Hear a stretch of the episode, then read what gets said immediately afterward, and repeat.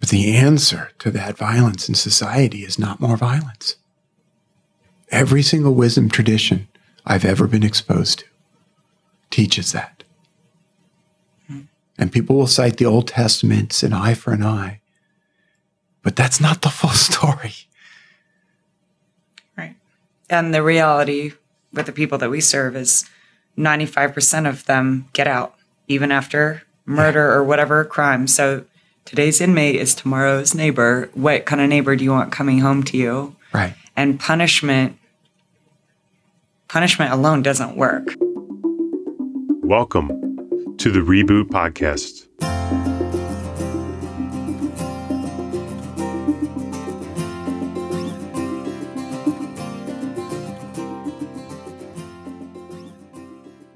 Welcome again to the Reboot Podcast. I'm Dan Putt. As I look at my seven week old daughter, Camille, I can't help but wonder what will be the defining moments of her life. She's fortunate, as was I, to grow up in a position of privilege, one where she'll be given many opportunities that others do not get. But like all of us, she will have her moments, her moments of struggle, her moments of failure, her moments of shame. And I wonder, as her father, what will those moments be? And I'm even more curious to know how will those moments shape her in her life? In my life, moments like these have always presented themselves as opportunities for me to learn and grow and evolve. But I've been lucky. I've always had support. And more importantly, I've always been given another chance to get things right. And when you're given that chance and you have that support, these moments can be such a gift and they can define who we are. Sometimes they even become a sacred wound, something that goes from being a source of great pain to great power. But not all are so lucky. So many were born into a setting where they weren't given a second chance. They weren't even given a first, and they just must do what they do to survive, which can lead down dangerous paths. What happens if they are finally given a chance? A chance to tap into those survival skills, those sacred wounds. What might be possible then? Catherine Hoke is the founder of Defy Ventures, a program that helps incarcerated individuals transform their hustle their survival skills, their sacred wounds into entrepreneurial ventures and get a chance that they never had. Kat has had her own moments that she shares in this discussion of great pain, shame, and injustice, all of which she uses now to power her on her mission to give people a chance to get things right. And as I listen to Kat's story, I can't help again but to think of Camille. And my wish for her is not to have a life devoid of challenging and hard moments, but to have one where she has all she needs to grow from them. In this conversation, Kat is joined by Brad Feld and Jerry in a moving, open, vulnerable discussion about shame, privilege, failure, and second chances. Enjoy.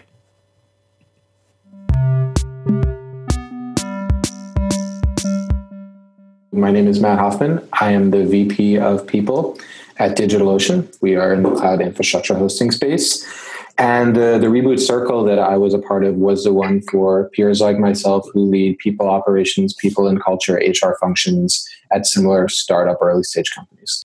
Any leader in an organization, you know, we need coaching and support too, just like any other human being. Right. And to be able to have that safe space where there's a trusting environment, you can be open with your issues in a non judgmental way where you have the support of people working through it that's a rare thing. That's things that we just, no leader is going to get that in their organization directly. And there's real power in having that with the coaching framework, with the peers. It, it, it's a really, it's been for me at least, a really powerful combination. We are currently forming six new circles for roles, including CEO, Head of People, VP of E, and more. Find your group at reboot.io slash circles. Today's quote comes from one of my favorite songs by Gregory Alan Isakov called Second Chances. I'm running from nothing, no thoughts in my mind. Oh, my heart was all black, but I saw something shine. I thought that part was yours, but it might just be mine. I could share it with you if you gave me the time. I'm all bloody knuckles, longing for home. If it weren't for second chances, we'd all be alone. Kat, Brad, it's just great to see you both here today. And, you know, before we get started, I just, if we can just take a moment and each of you introduce yourselves. Catherine, who are you? Catherine Hoke, or Kat, mm-hmm. founder and CEO of Defy Ventures, mm-hmm. a nonprofit organization that transforms the hustle of men and women with criminal histories. So I'm a social entrepreneur. Mm-hmm. I have no financial upside, but other than that, I'm a, like a regular entrepreneur. And Brad? Uh, Brad Feld. I'm a partner at Foundry Group. I'm co-founder at Techstars. Uh, invest in early stage companies. I've written a bunch of books, and I recently joined the board of Defy Ventures at Kat and the board's invitation. Oh, fantastic! And you know, big win, big win, big win, and so I'm really excited about having you on the show. I mean, it's a little bit different uh, to have sort of two folks here, and and I know that uh, Defy is probably going to be something that's new to many of the folks who are listening. So I thought it would be good to sort of tell us a little bit more about what Defy is, and more important, your story, your journey, and Kat, and why it's important to you. So, so you said, d- give me the mission line again. That that 10 second line that you use? We transform the hustle of men and women with criminal histories. We right. work with people inside prison and outside prison. You can think of us as an incubator of mm. businesses and of raw talent. And we come alongside people who have failed mm. big time publicly, mm. who often think that they are failures and cannot get back on their feet mm-hmm. because society writes these people off sometimes mm-hmm. for a mistake that they made 30 years ago. They mm-hmm. see them as nothing more than just a label. Right. right. And uh, we come alongside them, shine them up, and help put them back in the fight. And we use entrepreneurship as a tool that brings people together uh, to celebrate success and people like Brad and you mm-hmm. and many other entrepreneurs and VCs um, but entrepreneurship is the carrot that we dangle that gets people excited.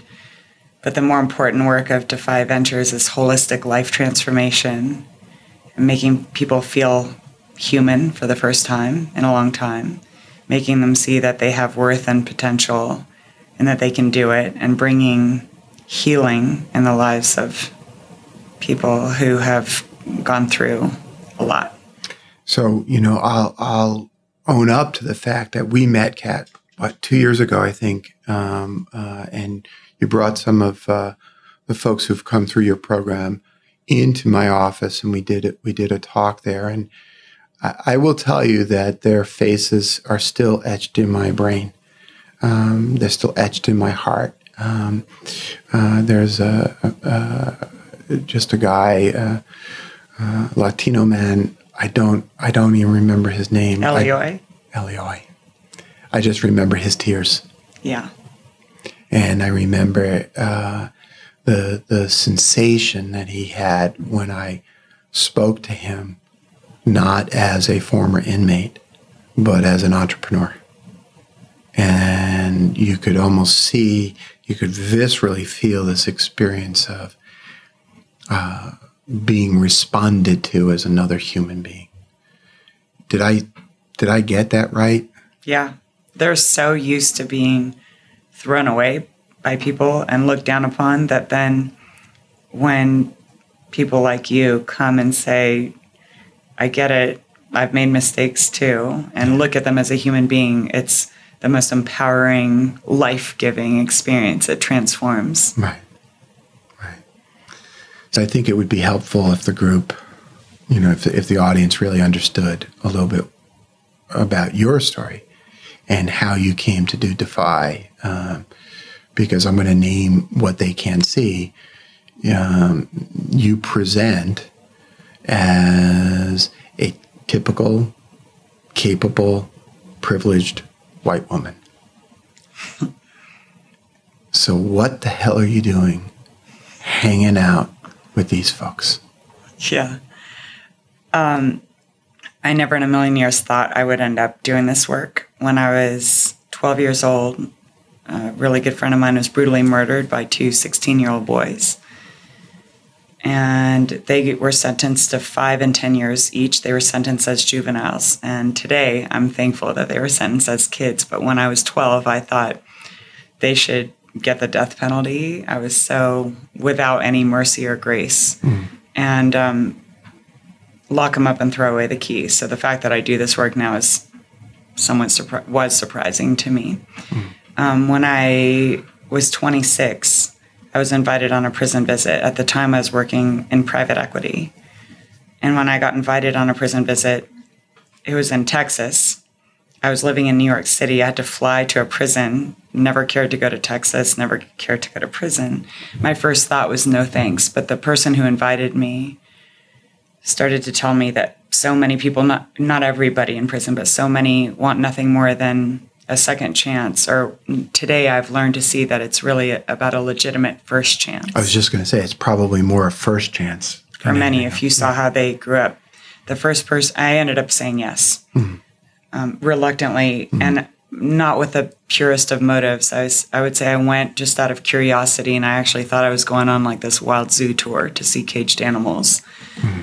But she spoke about it. How kind of you.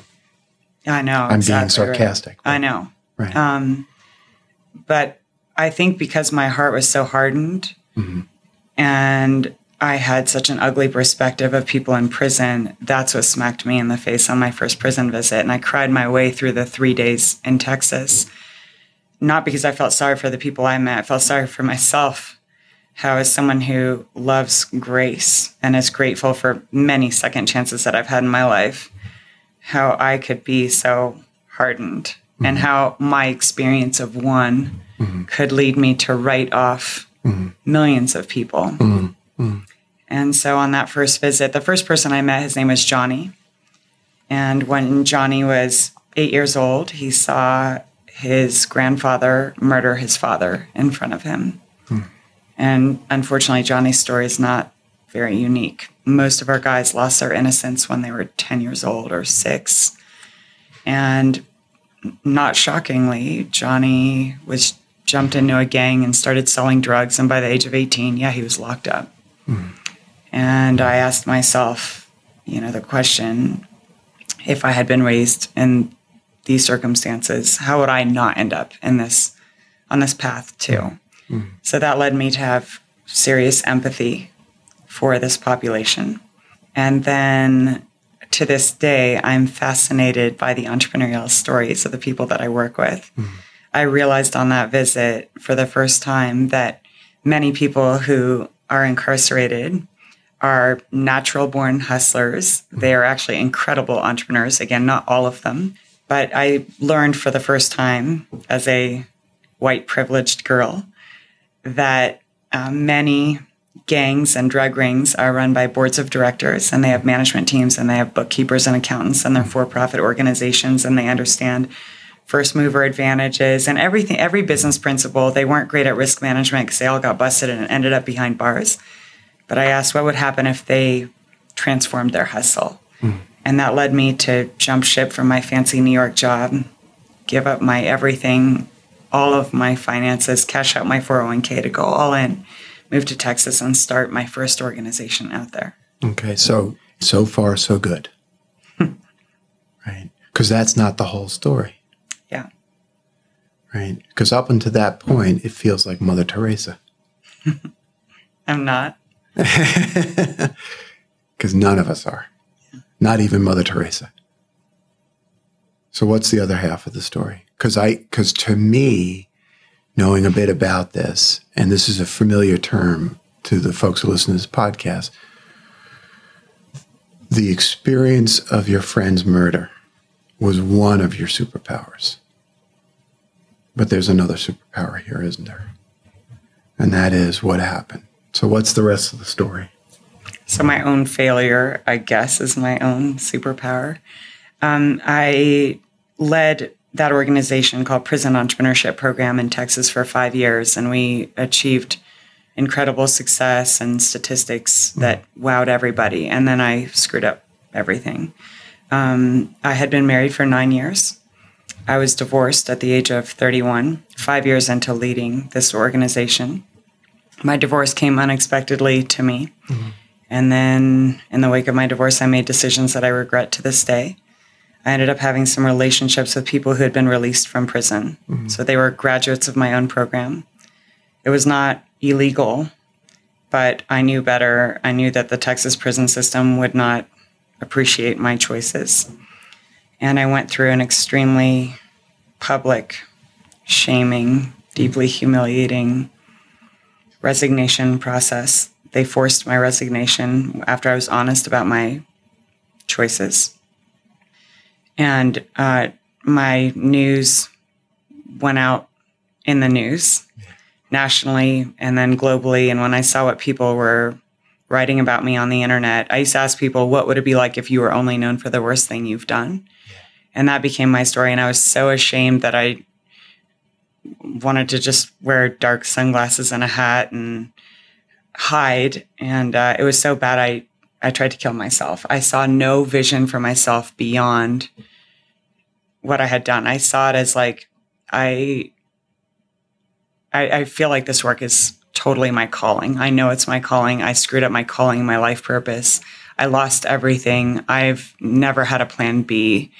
Um, I, the organization that I started in Texas was my everything, and I lost my everything. I lost my identity as a wife, as a leader, and I let so many people down.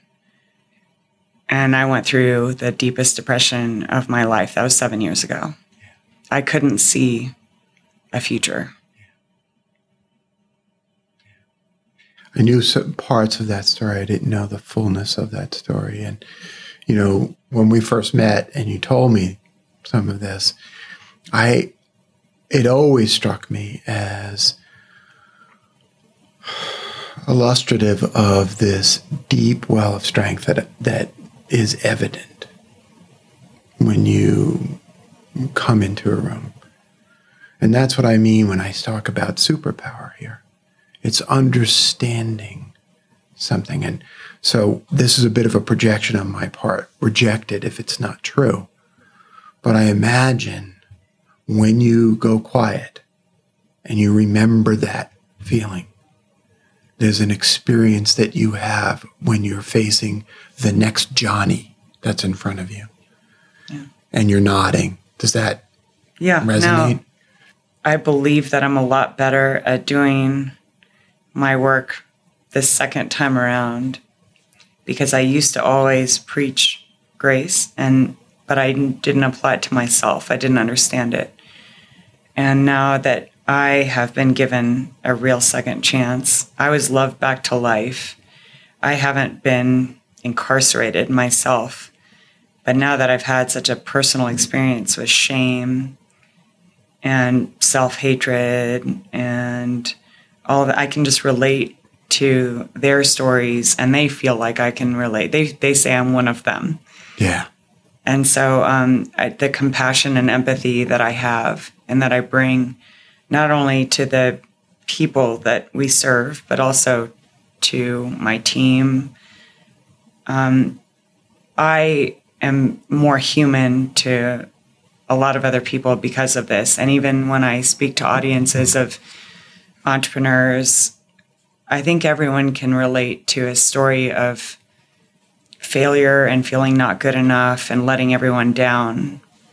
And I, because mine was in the news, I actually have the freedom mm-hmm. of talking about it, whereas a lot of people just have to keep their secrets. They feel like they have to keep them suppressed because if they came out, I mean, what leader hasn't done something at some point that if it came out, it might force your resignation or That's cause right. great shame. And so a lot of people live in that secrecy, which causes more shame. And today, I have actual freedom and joy, even though I still have deep pain about my past. Yeah. Um, but that's something that that's a gift that I have. That's right. That's a gift that you have that you give to others because you connect with that human experience. Yeah. And, you know, there's a thought that comes in, which is better humans make better entrepreneurs, right? And being more human is the path. Being more real, being connected to the reality of your own experience. It makes us better entrepreneurs and it makes us better leaders. Does The, after my uh, resignation, one of the media stories that came out about me was I titled, I think, "Human, All Too Human." Yeah, yeah. I, I- we should turn that into a tattoo. So Not a bad idea for my next one. That's right. so, one last piece, and then I, I'd like to expand the conversation and really invite Brad in and talk a little bit about the recent experience.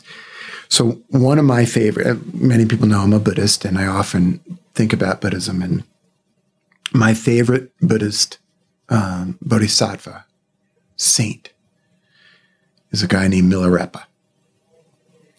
And Milarepa watched his family get murdered when he was a boy. And he himself became such a notorious murderer that he would wear the finger bones of his victims in a necklace around his neck. He was transformed when he met Marpa. And Marpa used to kick his ass. and he became one of the great saints of Buddhism. And he's written enormous poetry and uh, uh, songs. The songs of Milarepa are incredibly powerful. But he's the key character in one of my favorite stories about facing our own demons and putting our head up to the mouth of the demon, the worst possible thing. In this case, it might be shame and humiliation, and saying, Eat me if you wish, and transforming that experience. And so Milarepa came into my mind when you were telling your story, and the story of some of the folks that you work with. Yeah. I I think one of my favorite reasons for working with our men and women is they're so hungry and coachable and partly because of their shame that leads to real humility. Mm. And they don't even know their incredible talents. They don't recognize it because they've been so thrown away. Mm. But then the resulting hunger from that mm. leads to the most beautiful things. And that comes from the deep pain. Yeah. Yeah. Well, and there's also a common element. I mean, you know, Brad, you know, you and I did this event yesterday. We had a, a local support group, and we, you know, a couple of the folks there spoke to the fact that a number of the parents, fathers in particular, were alcoholics. And here's a truism that my partner Khalid often speaks to, which is that entrepreneurs, and now it sounds like folks who are in the prison system, share a particular common trait, which we refer to as premature promotion. They are thrust into being an adult long before they are prepared to be that. Oftentimes, they're thrust into positions of having to take care of. And that can be a power that does destructive things, but it can also be a power that creates powerful constructive things in people's lives. And it turns them into early leaders. Does this resonate with you in your experience, Catherine? Yeah, I mean, our, our guys were pretty much all raised in poverty and violence, which created it forced them into scrappiness and hustling as children. They did not have childhoods; they were selling things, Just illegal things, yeah, to survive and find a way. Right. So that, that's why they're natural entrepreneurs, um, Right. because they were not spoon fed. That's right. They had to find a way way too early in life. But that can, when refined to go legal, it can also produce such amazing outcomes. Right.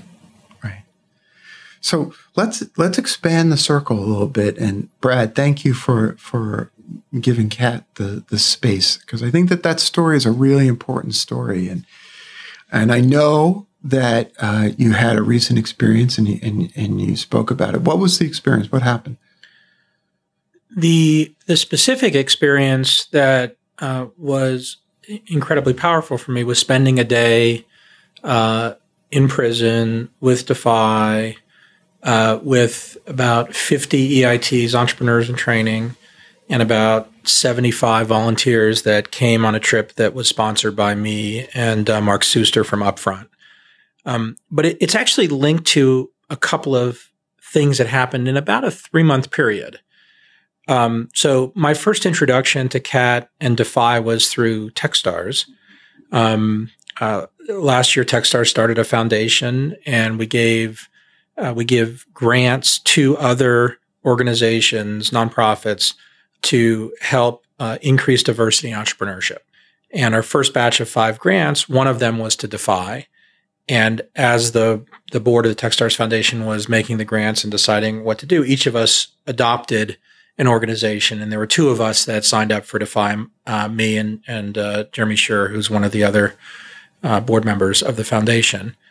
Um, and I hadn't met Kat. I wasn't part of the decision process because uh, Ali, who uh, It was Ali Berman. uh, Ali Berman ran the foundation in the first year of the foundation, so she did the whole process, and it just sort of captured my my imagination. Like I I had had two experiences with the prison system up to this that point in my life. I have uh, uh, two friends who were both incarcerated.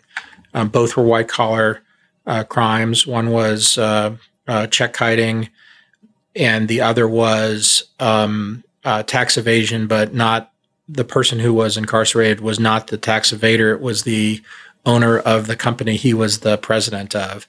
It was a very complicated kind of interactions, and I, you know, I. I've been to Boulder Jail a handful of times. I'd been down to uh, Florence uh, and the prison in Florence, but the minimum security prison. So I'd never really been in that kind of environment, but I had some touch points to it. So it captured my attention. Uh, maybe a month after we made the grant, or two months after we made the grant, Kat, Kat came out and spent some time out here and met with a bunch of people. And we sat down for about an hour. Mhm. And um, it was awesome. Like I heard her story. The pitch was not a pitch. The pitch was a conversation about the importance of what she was doing and why she was doing it. It included the the sort of deep uh, intensity around her own story, and then the creation of Defy Ventures five years ago, Mm. six years ago, as in Kat's words, her second chance right. Right? So this view of so many things linked together for me, right? The spirit of the entrepreneur, the intensity of this woman who I was now sitting across from for 15 or 20 minutes, the emotional intensity of of her story, not just of herself, but of the work she was called to and was doing. Mm. The link to diversity, the link to entrepreneurship, all of these things were sort of together. And after about 30 minutes, I think I, I said something like, Hey, hey, Kat, stop. Like, I'm in. Like, no, you got me. Uh, you know, what, what, what can I do? And and she said, you know, I, I the the best thing you could do, you know, to really get in- involved in this and to understand it is is to come to prison for a day. And I said, done. And I think, My jaw dropped. I, I, yeah, you should sort of. It was so easy. Yeah, well, do I have to tell you more? No, no, no. Wh- when? Um, and so uh, uh, we organized uh, a date for the graduation of of the EIT program or the Defy program with the EITs. It was a six month program. This was a graduation day in uh, Lancaster at the prison in Lancaster, eh, just outside um, uh, Mojave Desert sort of area. Uh, what is it, about an hour north of LA or something like Yeah. that. And Mark Suster, who had gone to another event or a Defy event already. This was his second. Um, he and I invited a bunch of, um, I would say, combination entrepreneurs and VCs. Mhm. Pretty broad range in um, uh, San Francisco, LA, mostly, but a few from elsewhere, and then some from Colorado. A group from TechStars came with me from here, and we went out and we we had a day that I would characterize as a top 10 peak life experience. Wasn't best life experience, but peak in the context of the emotional intensity, what I learned from it, what it caused me to reflect on Mhm. um, at many different levels, Mhm. right? Versus just, you know, you sort of have this amazing experience, but it's one dimensional amazing experience.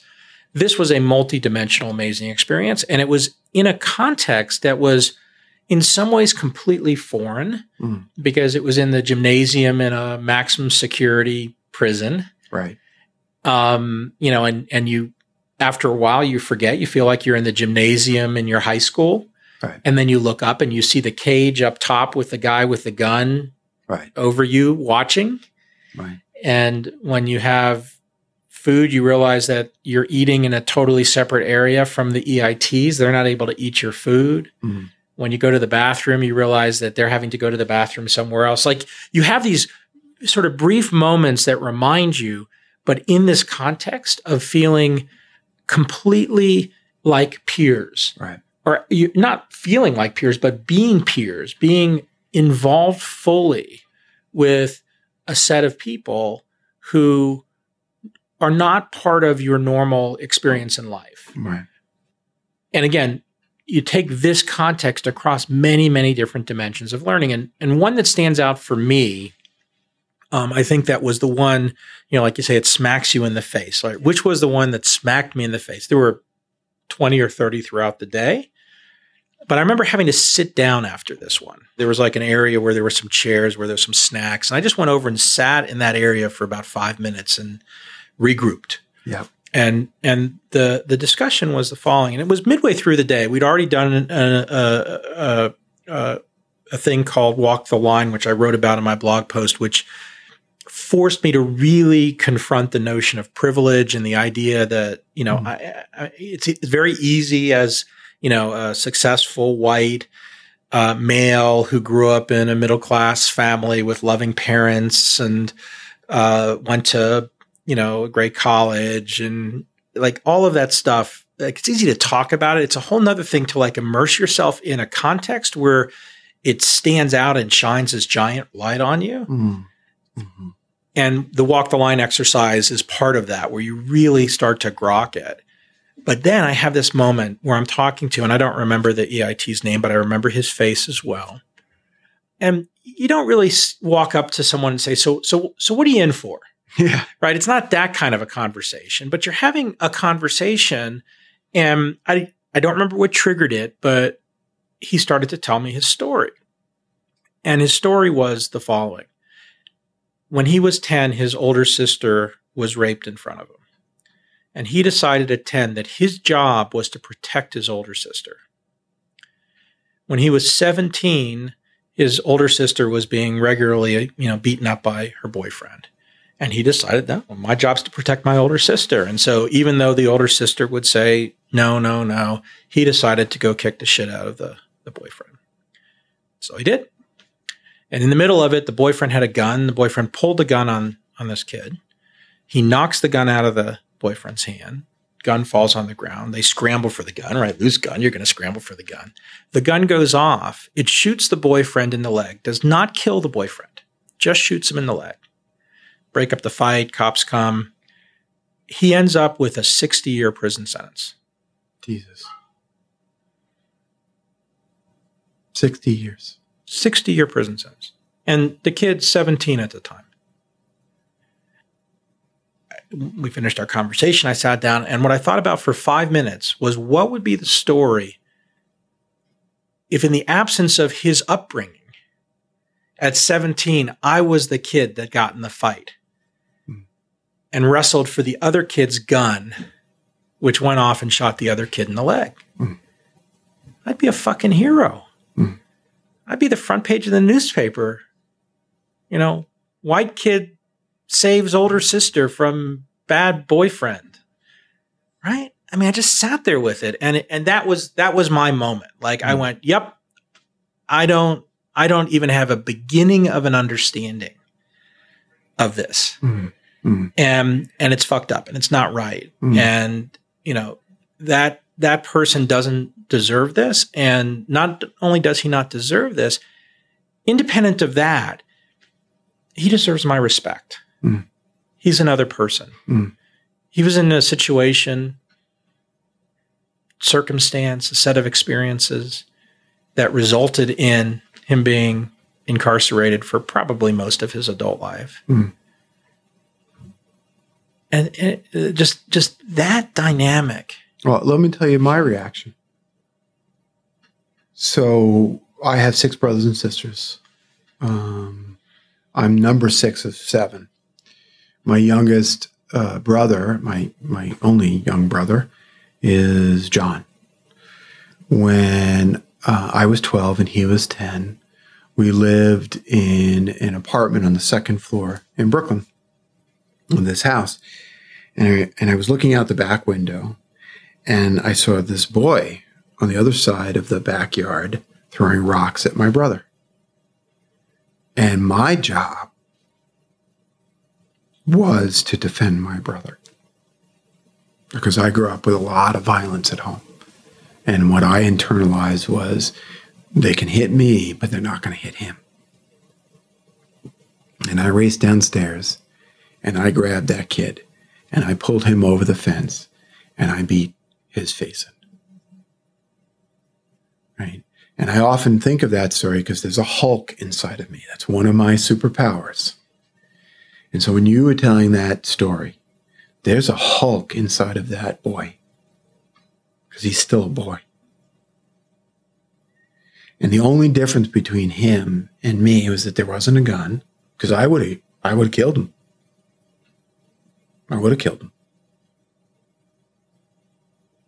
And uh, what I come away with from that story, and we'll go there in a second, is not just the um, the fucked upness of our prison system, as so well discussed in that documentary 13th, the Netflix documentary, or the inherent racism, or the economic um, uh, discrimination that exists in our society. But the similarity, I mean, you know, Kat, from your story, Brad, from your story, from my reaction, you know, the similarity of all of our experiences. It's really only minor differences that then create these major difference in outcome. It's a difference of circumstance. It's a difference of timing. It's a difference of means and motive. But the emotional base of wanting to protect a sibling, you don't have to have gone to prison to be able to connect with that experience. The emotional base of feeling wiped out by humiliation and having your self loathing triggered by shame. You don't have to have gone to prison to remember that feeling. So take that thought Yeah. and now do that 20 more times Mm, on different dimensions mm, over the course of 12 hours. mm. And that's what the trip was. While hearing a bunch of business pitches. While hearing a bunch of business It was a. Shark Tank competition. Right. Mm-hmm. And, and and and let me go to that. Right. So it mm-hmm. was it was 19 more different vectors. Right. They weren't different stories. They were totally different vectors Right. of layers of oneself against the back. And I'll give you one to a, a positive one to hang on to. That's an hmm. example against the backdrop of uh, a day of Shark Tank like Mm, pitch competitions, right? We started with 45 um, uh, EITs, 15 uh, that, that went down to 15 mm, that gave pitches. You know, again, when there's 75 volunteers, so we got 15 different places where they're all pitching. That then goes to the semifinals, or the 15 goes to the finals of five that then pitch to everybody mm, and there's one winner. And this, you know, this is interleaved with a bunch of activities and Mm. interactions Mm. like the walk the line interaction that I talk about on my on my blog post about privilege. At the end, so again, 18 other things. mm. At the end, they graduate and they wear a cap and gown. Um, first time in their lives, they matriculate. Mm. So they walk across the stage with the cheering, their name being called. They get a certificate from a, a program at Baylor University. So they actually get a tangible certificate like you would. And one of the guys uh, says, uh, This is the first time I've been on a stage since I was in kindergarten. Oh my God. And he, I don't know, he's in his 30s. So those kinds of moments where you think about the difference and oh by the way the unambiguous and complete and total joy and pride on this man's face Mm. in that moment i mean complete the, the most radiant joy you could see from anyone in a situation where within an hour he gets to go back into his hmm. six by eight cell and I get to with my friends get in the SUV that drove us there and takes us to the airport and we get on our plane and fly home. Right. It's that kind of intensity. It doesn't leave, right? This was a Friday that we did this. Um, lots of email over the weekend with, you know, again, 75 of my closest friends. Uh, uh, and, and Mark's closest friends joined me. Lots of people I knew, but I had never met before. Like that's kind of interesting. This is the first place you've ever physically spent time together was in this context. And almost everyone I interacted with, even even by Sunday, was still not even beginning to finish processing. Right. And not just at an emotional level, intellectual. What am I going to do with this? How do I want to relate to this? And you know, in our super busy lives, where everybody's you know, doing whatever they want and pick your entrepreneurial cliche, uh, which you do such a magnificent job of uh, of holding up and uh, and lighting on fire over and over again.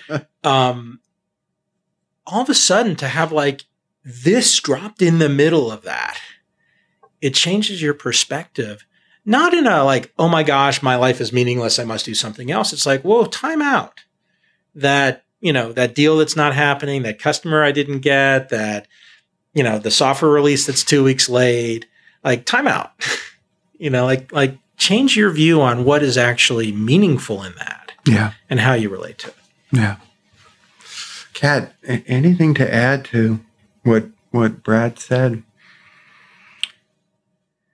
What's your reaction? I, I hear their stories every day, but I didn't know this story about the guy shooting the guy in the leg. But it's it's what I see every day, and I I want to cry, but I, I want to cry because my blood is boiling, and I a lot of what makes me good at my work is my rage. And I stay really close to the rage. Like I, I intentionally engage and things that make me mad. Every morning I read a newsletter called the Marshall Project that talks about the injustices in our sector. It's called the criminal justice sector, but the injustice that plagues it is what keeps me angry. And a lot of people hear um, stories like this, or they'll watch 13th and they'll say, "Oh, that sucks. That's screwed up." You know, the, and when I, I, I like to get mad so that I do things. Right. I have to do things, and um, that's what. Yeah, it's it's it's my fuel. So I stay really close to it because then I'm just I'm so driven. I'm so impatient to create change every day. Right. Brad and I just sort of gave each other a look. Remember the conversation yesterday we were having with this peer group about the value of anger. And, you know, one of the points I made, and I have often made this point, is thank the fucking Lord that Martin Luther King got angry, I'm a very angry person. right? thank the Lord that Rosa Parks uh-huh. was just fucking pissed off. Yeah. And, you know, there is a place for rage. There is a place for anger, right? When I was 12, that was an inappropriate expression of my rage, but my rage was appropriate, right? And change happens, I think, when we find the, the jet fuel of passion. Rage happens the rage you're talking about happens when we give a fuck. Well, and it's not only that this guy's in prison for 60 years, it's also the way that he's viewed by other humans as being subhuman. So I'm sure that his charge was probably attempted murder um, or something like that. But uh, so the men that I and women that we work with have made mistakes.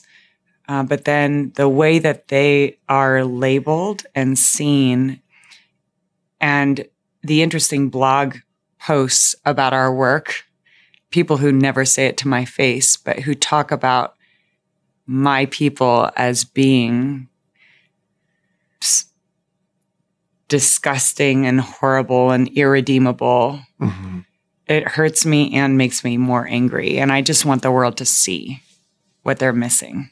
Well, you know, uh, over the summer, I did a, a podcast conversation with an incredible woman named Konda Mason. And Konda runs um, uh, Impact Hub Oakland. and it was a powerful experience for me because ultimately what we ended up speaking about was the othering that occurs in our lives. And this is yet another population that we other uh, with a capital O, and we make other than ourselves. More than likely to protect ourselves, Yeah. right, from the possibility that, just as I said to Konda during the summer, I have my biases. I have my racism.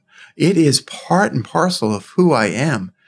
And I have my rage. And my rage can express itself in inappropriate ways and it can express itself in appropriate ways. And part of my learning to be an adult is learning how Yeah. to be in touch with my own feelings. I was just as guilty of this, you know, 'cause I talked about my friend who was killed and how Right. my feelings that resulted from that. So I understand where that comes from. I think the lack of awareness in our country 30% of 23 year olds already have a criminal history. 30%. Well, here's a statistic that I just saw, and I, again, I just watched 13th. The United States has 5% of the world's population and 25% of it of its inmates. Yeah. And once you go behind bars, you have a 76.6% chance of being rearrested within five years. But the stat that makes me the saddest is that 70% of the children of people in prison follow in their parents' footsteps to prison. So it's a generational legacy that is handed down and that that is accepted.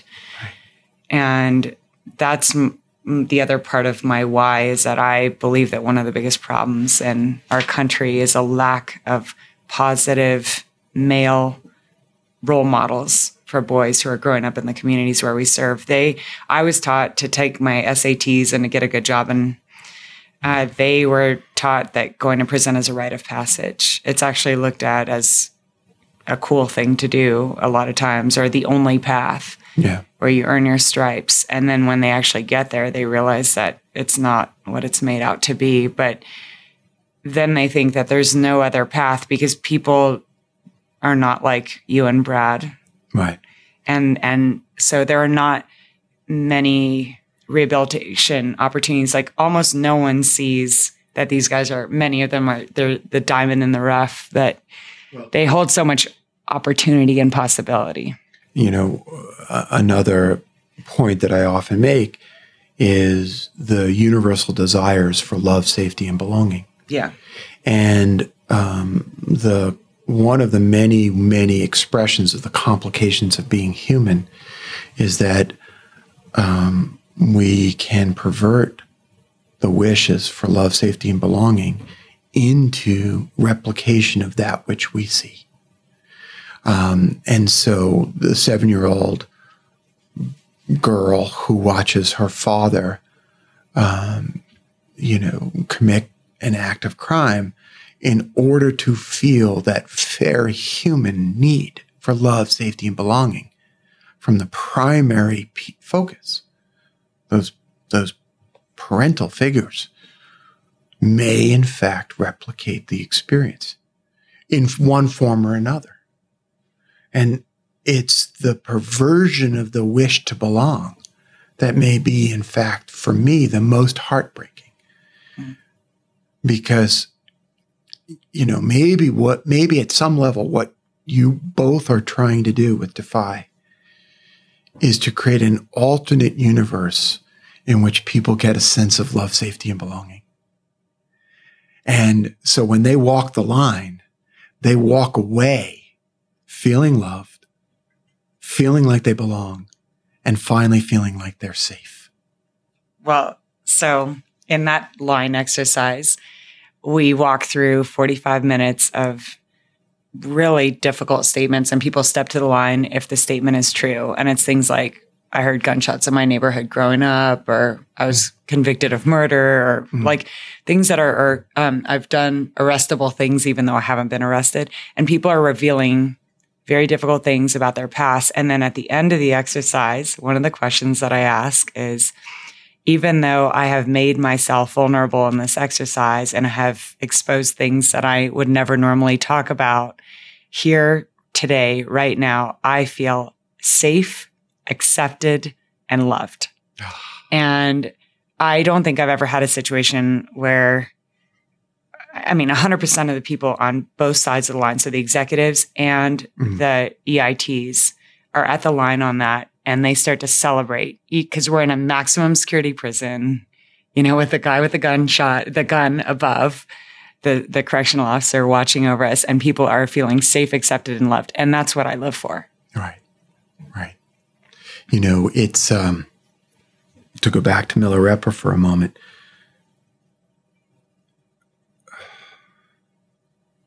No one is irredeemable. No one is garbage.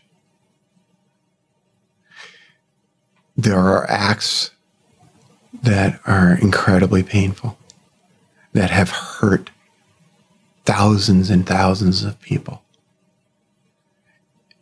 And the human story doesn't end there. Yeah. And I think what you're doing, I mean, we haven't even talked about the arc of entrepreneurship as a means for transformation. Um, but I think what you're doing here um, is is such a brave reframing of your own experience, Kat. Um, and and putting yourself on the line by doing that. Because I, I can just imagine someone is listening to this podcast right now, and like you at 12 is saying, but you don't understand. And so let me speak to that person for a moment. We do. We know you suffered. I myself have had the shit kicked out of me. I've been robbed. I've had, you know, I grew up in in uh, a rough neighborhood in Brooklyn. We were robbed on a regular basis. My father was beaten, had his leg broken in three places. I I saw him carried into my home.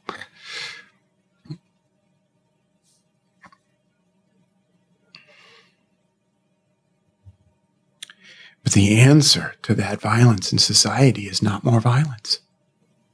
Every single wisdom tradition I've ever been exposed to teaches that. And people will cite the Old Testament's an eye for an eye, but that's not the full story. Right.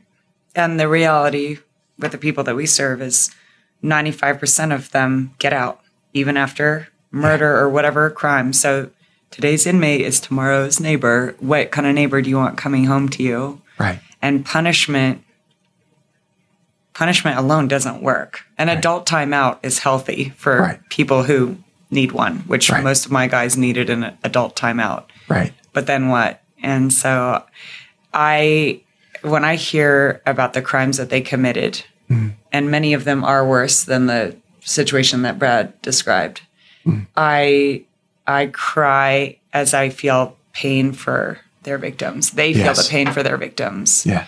And so we never take away from the fact that they have done damaging things. I have done damaging things in my life. They have done damaging things in their lives. And they made bad choices.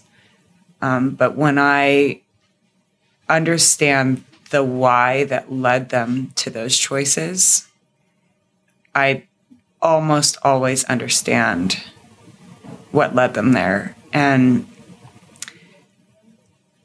I my limits of grace have been tested many times. And I'll tell you, when I heard the very worst things that I've seen. Um, so I went to Rwanda for, and I was there for about 10 days and I was touring genocide memorials and seeing literally bloodstained clothing of uh, babies and women who had had their heads hacked off by machetes. And on the last day of my trip in Rwanda, I was um, invited to a Rwandan prison. Um, and this was after spending nine days crying for on behalf of the victims of the genocide. And I was there 15 years after the genocide had occurred, roughly. And um, the way that people were sentenced, um, where they were given, if they were caught for participating in the genocide, for basically taking machetes and hacking off heads, they were given a max of 15 years in prison, those who were caught. And so when I went into the prison, I met what I had already believed were the sickest monsters that had ever walked the face of the earth. Who could, like, you know, if you can cut off heads of babies, I've never seen something worse than that. And so I went into that prison with the sickest feeling in my stomach. And I don't know what happened to me, but as I sat across from mm-hmm. these perpetrators and heard their stories, I found myself feeling empathy, even though I was so disgusted by the acts that they had committed. Many of them were teenagers when they were um, brainwashed into this militia, being taught that the people who they killed were the enemy and that Yeah, they were not human beings. Right. And in fact, if they didn't participate in this genocide, that they would be killed as well. And so they were trained to look at other people as not being human beings. And it doesn't, it didn't ever make what they did okay with me. But I thought, what happens if these guys are not mm-hmm. rehabilitated? What mm-hmm. happens? I mean, they've been in prison for 15 years, probably with nightmares every night of like the acts that they committed. If they don't get mm.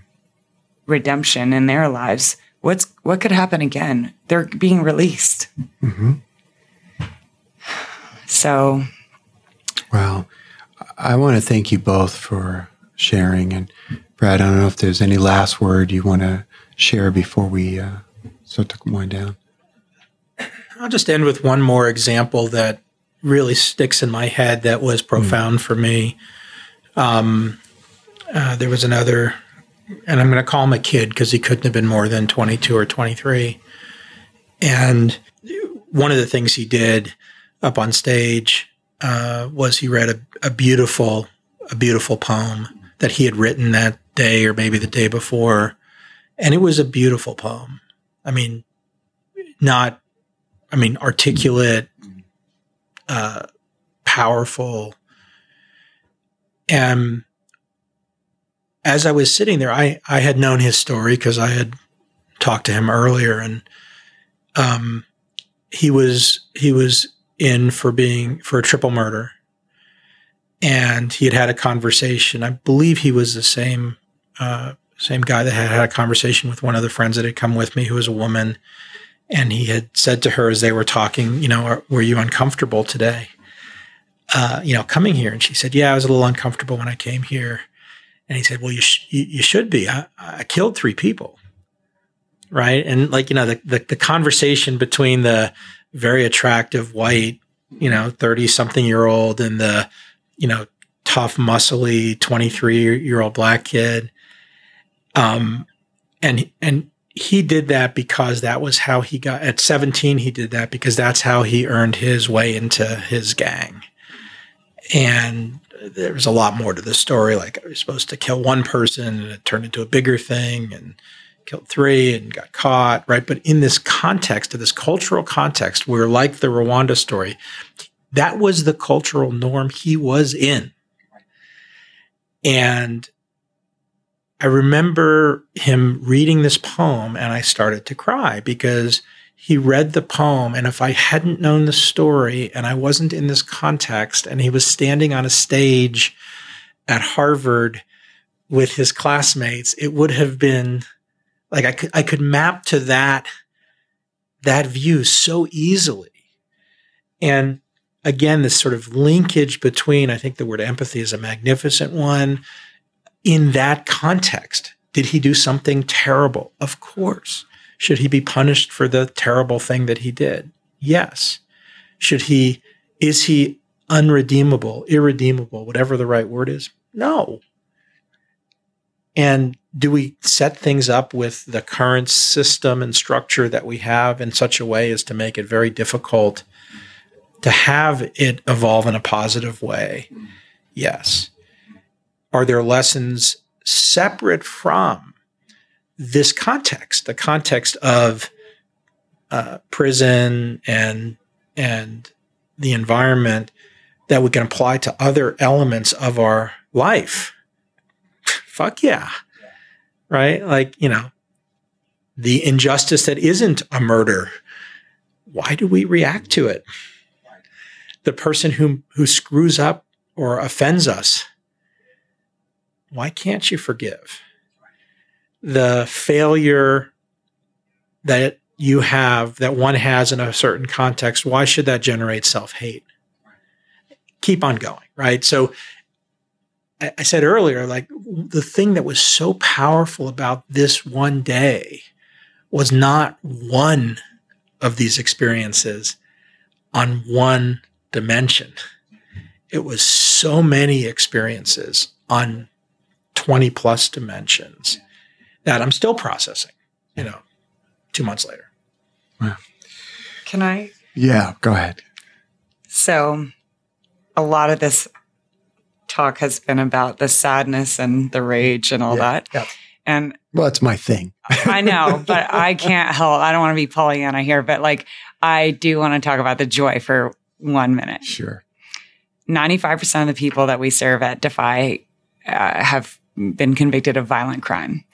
And when they get out, uh, we work with them, and the joy that I see from seeing them succeed is Yeah. amazing. Our recidivism rate is less than 5%. So Wow. almost all of them make it. And, but recidivism alone is just like the measure of failure. I am not into that. I like the, I like to see success too. So we have incubated and financed 165 of their businesses after they get out. They become our very best employers. Our guys have created 350 jobs for other grads and other people in their communities. So they become givers of life and opportunity to other stigmatized people. And it's so cool to watch them make it. And, and this week I was in New York at our post release Shark Tank competition where we actually award serious financial prizes and help them to raise equity from investors because their businesses are real. And we have a guy who started a tailoring business. Mm-hmm. And in nine months now, he's already done $150,000 in mm-hmm. revenue and he's hired, I think, 10 or 11 people. Hmm. And then we see their children as well. And I live for that day. And it happens a lot when I meet the kid and the kid says, I'm going to be just like my daddy. I'm taking over the family business when I ah. grow up. And so to see the odds change completely, it's why we're called Defy. Yeah. Defy the odds and the stereotypes and the perceptions. That's also what I live for. Oh, well, thank you. That that was a beautiful note to end on, and I think this was an amazing conversation. And I want to thank you both for it. I hope you enjoyed this episode. Please consider leaving us a rating on iTunes. Your rating is the single most effective way for new listeners to find and enjoy the show. You can also get all Reboot podcast episodes by signing up at reboot.io slash sign up. There's a link for that in our show notes. I am Dan Putt from Reboot, and you've been listening to the Reboot Podcast. Thanks for joining. How long till my soul gets it right?